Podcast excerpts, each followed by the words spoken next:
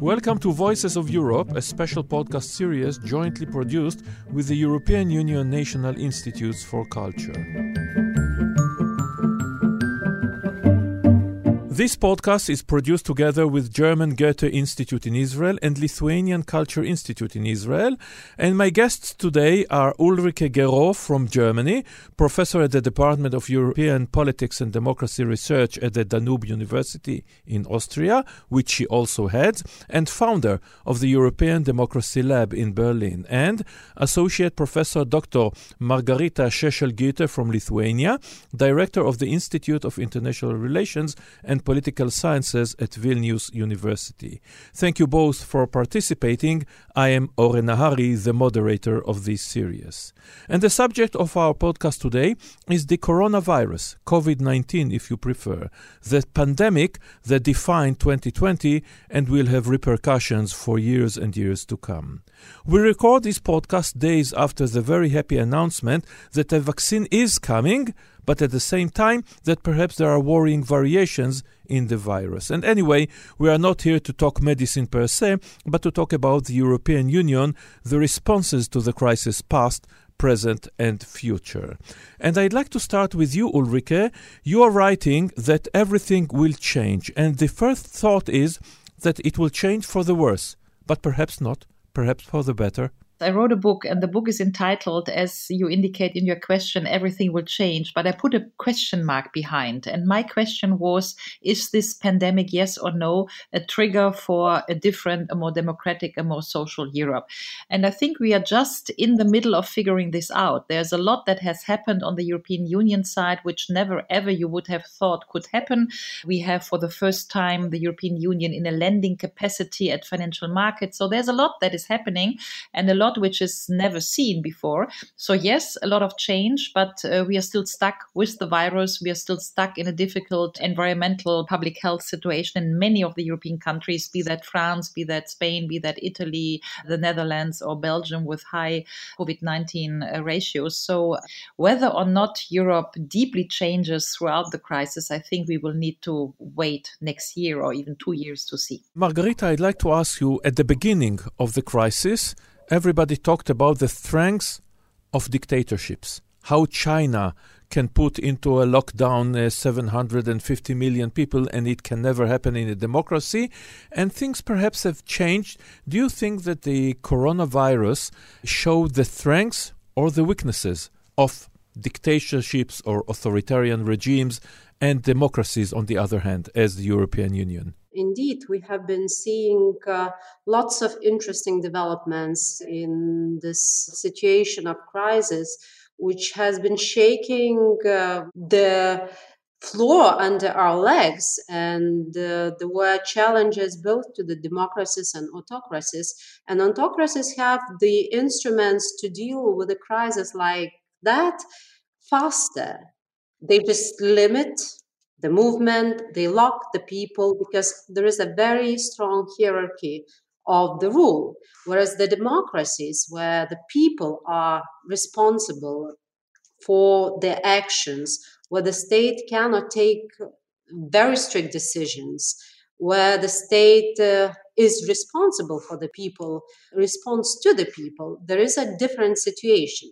But then we can talk about the outcomes of these different strategies. If you want to go fast, then you better go alone and take the fast decisions and strict decisions. If you want to go far, you'd better go together. And I think that this reflects uh, the difference between the autocracies and democracies.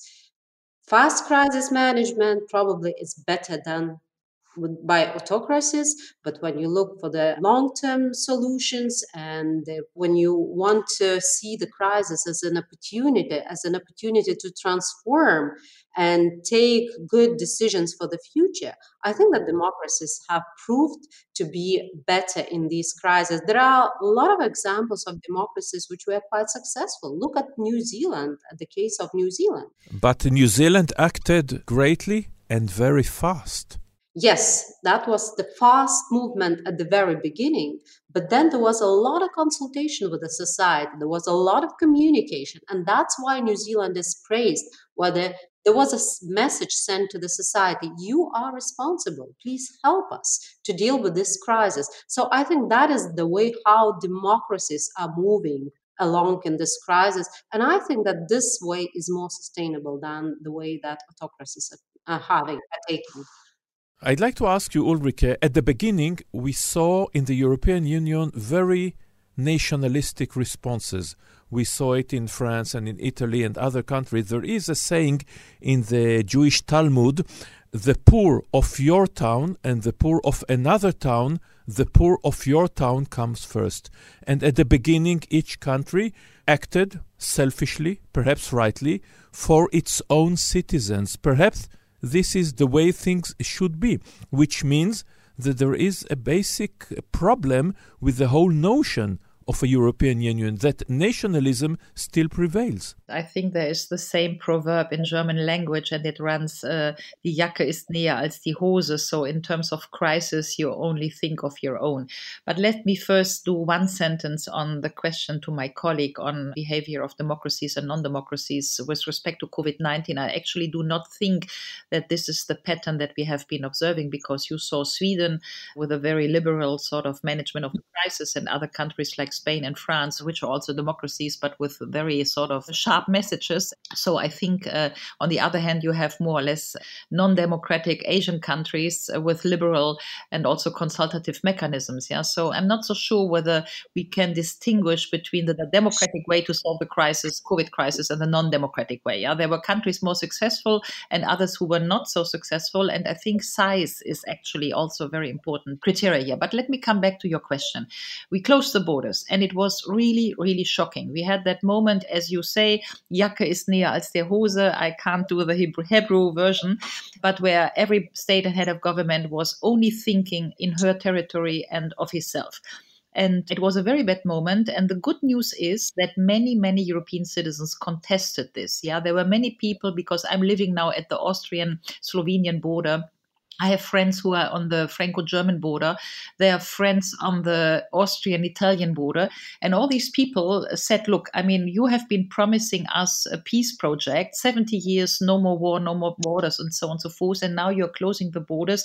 And we have militarized borders in some times, which uh, we do not want to see again. Yeah. So I think there was, in a way, a bad state reaction, but a good citizens reaction, which is promising. Yeah. And the European Union took a couple of weeks, admittedly too long, but then reacted to this. And then we saw a big European action. We had the rescue package of ECB, we had the rescue plan of the European Commission we had borders open for member states and not only this because only in april when the peak was coming with also all these intensive care beds you had patients from italy who were flown to saxonia in germany and from france to germany and vice versa. So i think europe took a while to act but then it acted boldly. But you are right. If your question is whether the eu is sovereign to decide in a moment of crisis whether you are pointing or if you are pointing to dysfunction functional institutional flaws of the European Union, I need to admit, yes, these are there. These are ongoing deep problems of the European Union. So the blame is not to put on Ursula von der Leyen, but the blame is to put on the heads and states of government who, in that moment of crisis, I think um, had a wrong reaction there is a problem here, a problem of definition, uh, Margarita, because after all, the leaders, be it uh, Merkel, be it Macron, be it anybody else, they are elected by their own citizens. They are not elected by Brussels, and Brussels is not elected by anybody. So there is a problem of jurisdiction, and there is the problem whom you answer to coming back uh, to the question on the factors which were determining the success of the management of the COVID 19 crisis. So there are, there are a number of factors. Size is one of them, but also the density, also the institutions, the readiness of the institutions, healthiness of the health system, and also the leadership, the management that was important. But uh, referring to the question about the ratio of the responsibilities and leadership between the European Union and the hands of the state, it is very important to mention that health has never been the primary responsibility of the European Union. European Union has very little of the instruments and capacities to interfere on what's happening in the health sector in the member states. So the member states are responsible to what's happening in their respective states. And different states have different level of readiness and different states have different responses to the crisis they, that they didn't know that they didn't expect. That was an entirely new case. No one was ready for that so a lot of leaders of the state they were simply improvising and taking the decisions which were seeming for them the best at the moment. And we can talk about the Swedish example. That was a very different example. And in summer, for instance, there were a lot of articles saying that this probably was one of the best examples of the COVID management consultation with the society in a way. The society was not against the measures that the Swedish government has taken. Although for other countries, these measures were, they seemed entirely uh, nonsensical because there were a lot of people dying. But that was sort of an agreement between the society and the government that this is okay, that's our way. The others took different measures to manage the crisis. But today we see the second wave. And we see that even countries like Sweden are suffering from this crisis, and the steps that we're taking during the first wave are not working this time. So we're going to see a lot of things evolving. And what is the best way to manage? We do not have the answer yet, I think. That's why I'm talking about the short term decisions and the long term decisions. There is a need for sustainable long term decisions. I don't know what they are. We'll see. The coronavirus didn't come, of course, in vacuum. This crisis came head over heels with former crises, especially the debt crisis of uh, 2008. And uh, we saw in the discussions of receiving the aid package of the coronavirus the tensions in the European Union between the rich small countries, let's say, as exemplified by uh, especially Netherlands, to the poorer countries or poorer countries between uh, east and west, between north and south, and these tensions are only growing more and more. What does it say about the ability of the Union to overcome really hard crises? It's a very important question because it links the um, uh, debt crisis from 10 years ago, a decade ago, to what we are experiencing now, which is a very serious crisis. And many, even my Chancellor Angela Merkel, has said it's probably the biggest crisis that Europe has experienced since uh, World War II. So I'm not sure whether I share this assessment, but okay. So now, the relation which you point to is twofold. The first is that much of the health problematic would not have happened had we not saved so much or uh, pushed the countries like Italy or Portugal or Greece to cut down their social services so much during the debt crisis 10 years ago. Uh, there is many talk about and writings about Norbert Henschel, for instance, who's a very important economic journalist for Wirtschaftswoche in Germany. And he, on his website, but also in Handelsblatt, which is a very serious German economic journal, um, has written a lot of articles pointing to the fact that Mario Draghi, by in the debt crisis, crisis, director of the ECB has sent letters to Italy that we ask Italy or the EU ask Italy in the proceedings of the uh, debt situation a decade ago to cut down social services, retirement, but obviously also um, health institutions, hospitals, and intensive care beds. So if now in the southern countries there is a problem with not enough intensive care beds, there's a very close relation between what we have been seeing in Europe, the crisis and the austerity policy, and the problems of today. Now, this is sad enough and in a way a tragedy, but to put it a little bit in a different sort of view, what we can see now is that the European Union, at least, is very eager to learn. We are now talking in the moment of the German EU presidency, which will last until the end of the year. There is the German paper, the paper for the German EU presidency paper, which is in the internet. Every listener can find it in the internet pretty easily. And um, if you run through this paper, which is now the paper shaping the goals for the European Union, then you can see that there are a couple of things which would we not have seen without this pandemic. For instance, we want to strengthen the social pillar. For instance, we want to have European public health care throughout the European Union. For instance, we want to have a European unemployment scheme or short worker scheme or even basic income conditions for European citizens and so on and so forth. So, uh, to put it in a more optimistic way, yes, there's a lesson learned from the last crisis. Yes, the European Union has not shown able or much able a decade ago to go over this deep, deep, deep struggles in the budgetary debt crisis sort of discussions. But now the novum is that the European Union now will also be putting money in social development. And so I think you can hope these days that the European Union will go better about these very tough budgetary sort of negotiations that we have seen and disputes that we have seen a decade ago. Margarita, one of the good points, how shall I put it, of the COVID uh, pandemic is the cooperation, especially scientific cooperation all over the world, basically. And I'd like to ask you how come that Europe where so many revolutions started, philosophical, and the Industrial Revolution and science in the 17th, 18th, 19th century, how come that today science, either theoretical or applicable, is lagging behind, let's say, the United States, perhaps even China and other places, and all the efforts to catch up are not succeeding? What is wrong? How shall I put it? The science in Europe is scattered. There are a lot of very good universities and the centers in Europe, but they are not working together. They're working as the centers of the national member states.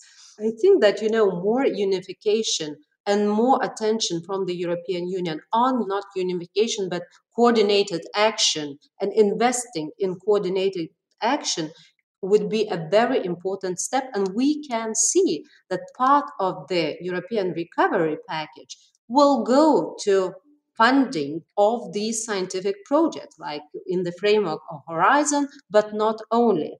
These trends we are visible also in the European defense sector. So we see the signs for very slight optimism that there is this realization that more coordinated action brings more revenues. And I think that at some point, this crisis could be viewed as a very good opportunity for the European Union to use the crisis in order to transform, to transit for better European Union, for better life of European Union citizens. And Ulrike has already mentioned the social sector, health sector, but also, for instance, European Recovery Plan is very clearly directed towards transition to digital and green. So the green and digital initiatives would be financed and uh, reinforced when we are speaking about the European recovery from the current pandemics.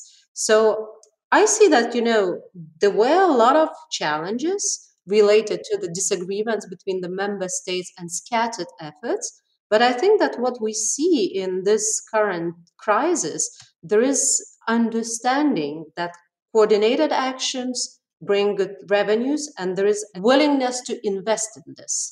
Will the corona and other factors for example, terror, the obvious example, do you think that they will change fundamentally the Schengen Accord, that they will change fundamentally the essence of the Union, the free movement? You mentioned earlier that uh, the people, those uh, living near the borders, saying, okay, the borders are basically artificial and we want to help our fellow Europeans. But there is this dilemma, whether in a pandemic or threat of terror or whatever between individual rights and group security.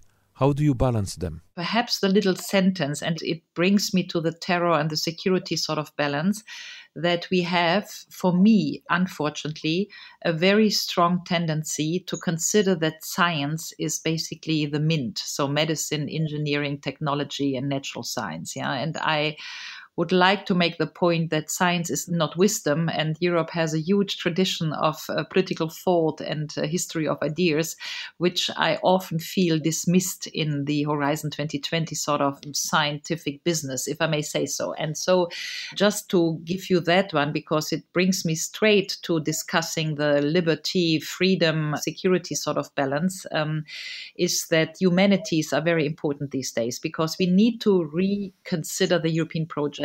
We need to put it into purpose. Yeah, the purpose of the pandemic cannot be only that we do a lot of science and we spend a lot of money and that we have a European Public Health Institute that provides vaccination, which is now sort of the headline news of today that now there might be a vaccine coming. Yeah, but uh, this pandemic has been shaken up Europe from bottom up. As you said, we have had these rebelling citizens. So there is a huge question on the continent what are we doing together? Is there still a political impetus? Are we doing a European state together? What is the European role between China and the US? What about the GAFA complex? What about taxation? What about poverty, discrepancies? All these questions, I think, are now coming up.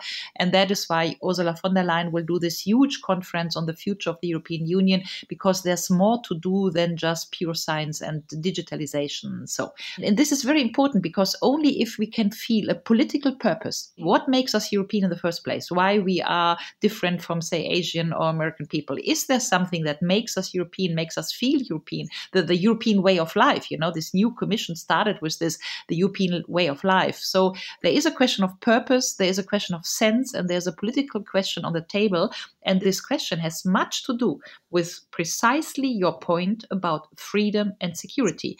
And if there is one value heritage the heritage of values. Uh, Europe is in these days talking a lot about values, yeah, rule of law, values, and so. But the real value of system of Europe is basically the heritage of the French Revolution. And what is this? Liberté, égalité, fraternité. So liberty, equality, and solidarity.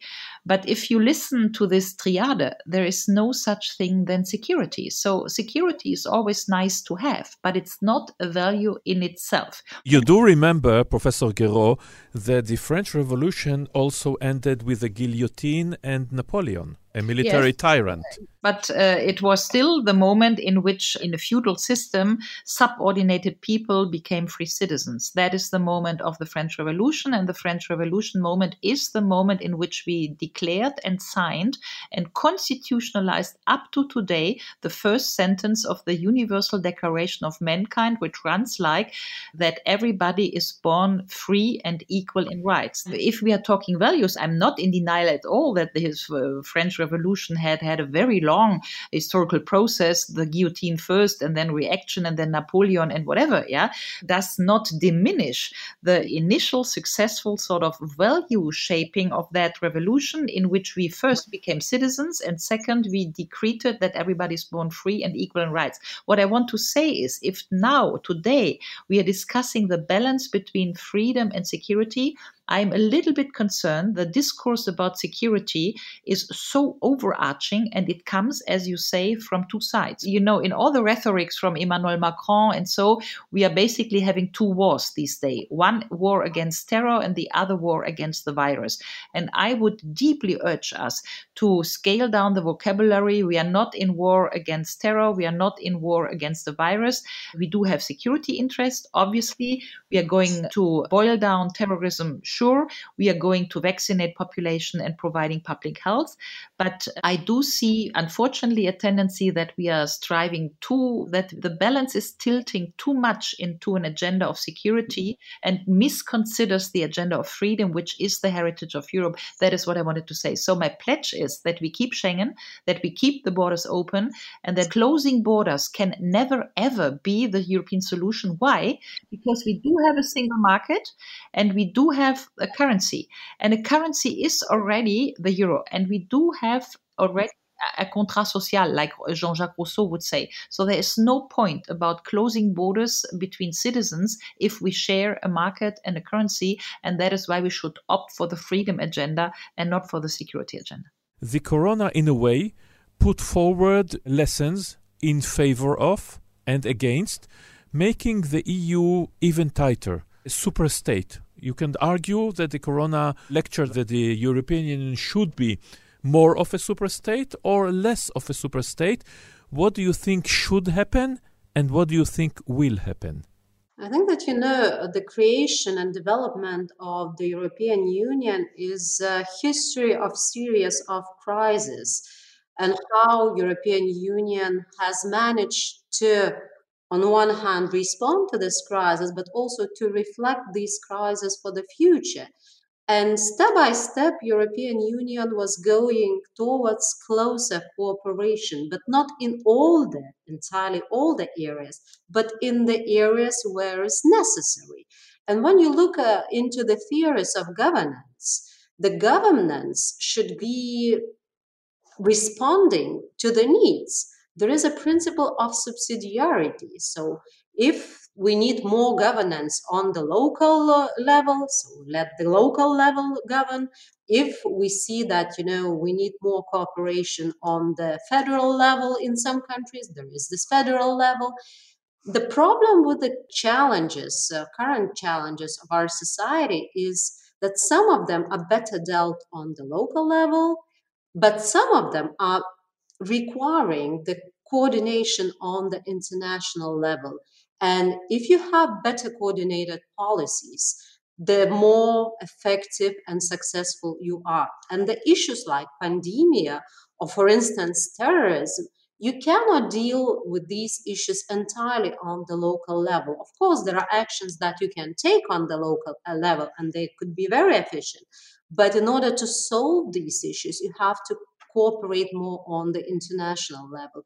And I think this logic is very important for the European Union. There are issues where it is not possible to find the local solutions. So let the European Union take the lead on that. And I think that's where are we going? And referring to the discussion that Ulrike has brought about the freedom and security, I think it is one of the most important discussions when we are talking about the differences, for first of all, between the democracies and autocracies. People in the mainland China prefer the security. For them, security and stability is more important than the freedom. Whereas in Europe, we have these temporary situations which is scaring and there are a lot of you know communication about the security but the essence freedom is one of the most important values of the Western democracies. We probably haven't managed to define it or describe it in the documents, but that's our own thinking and how we live.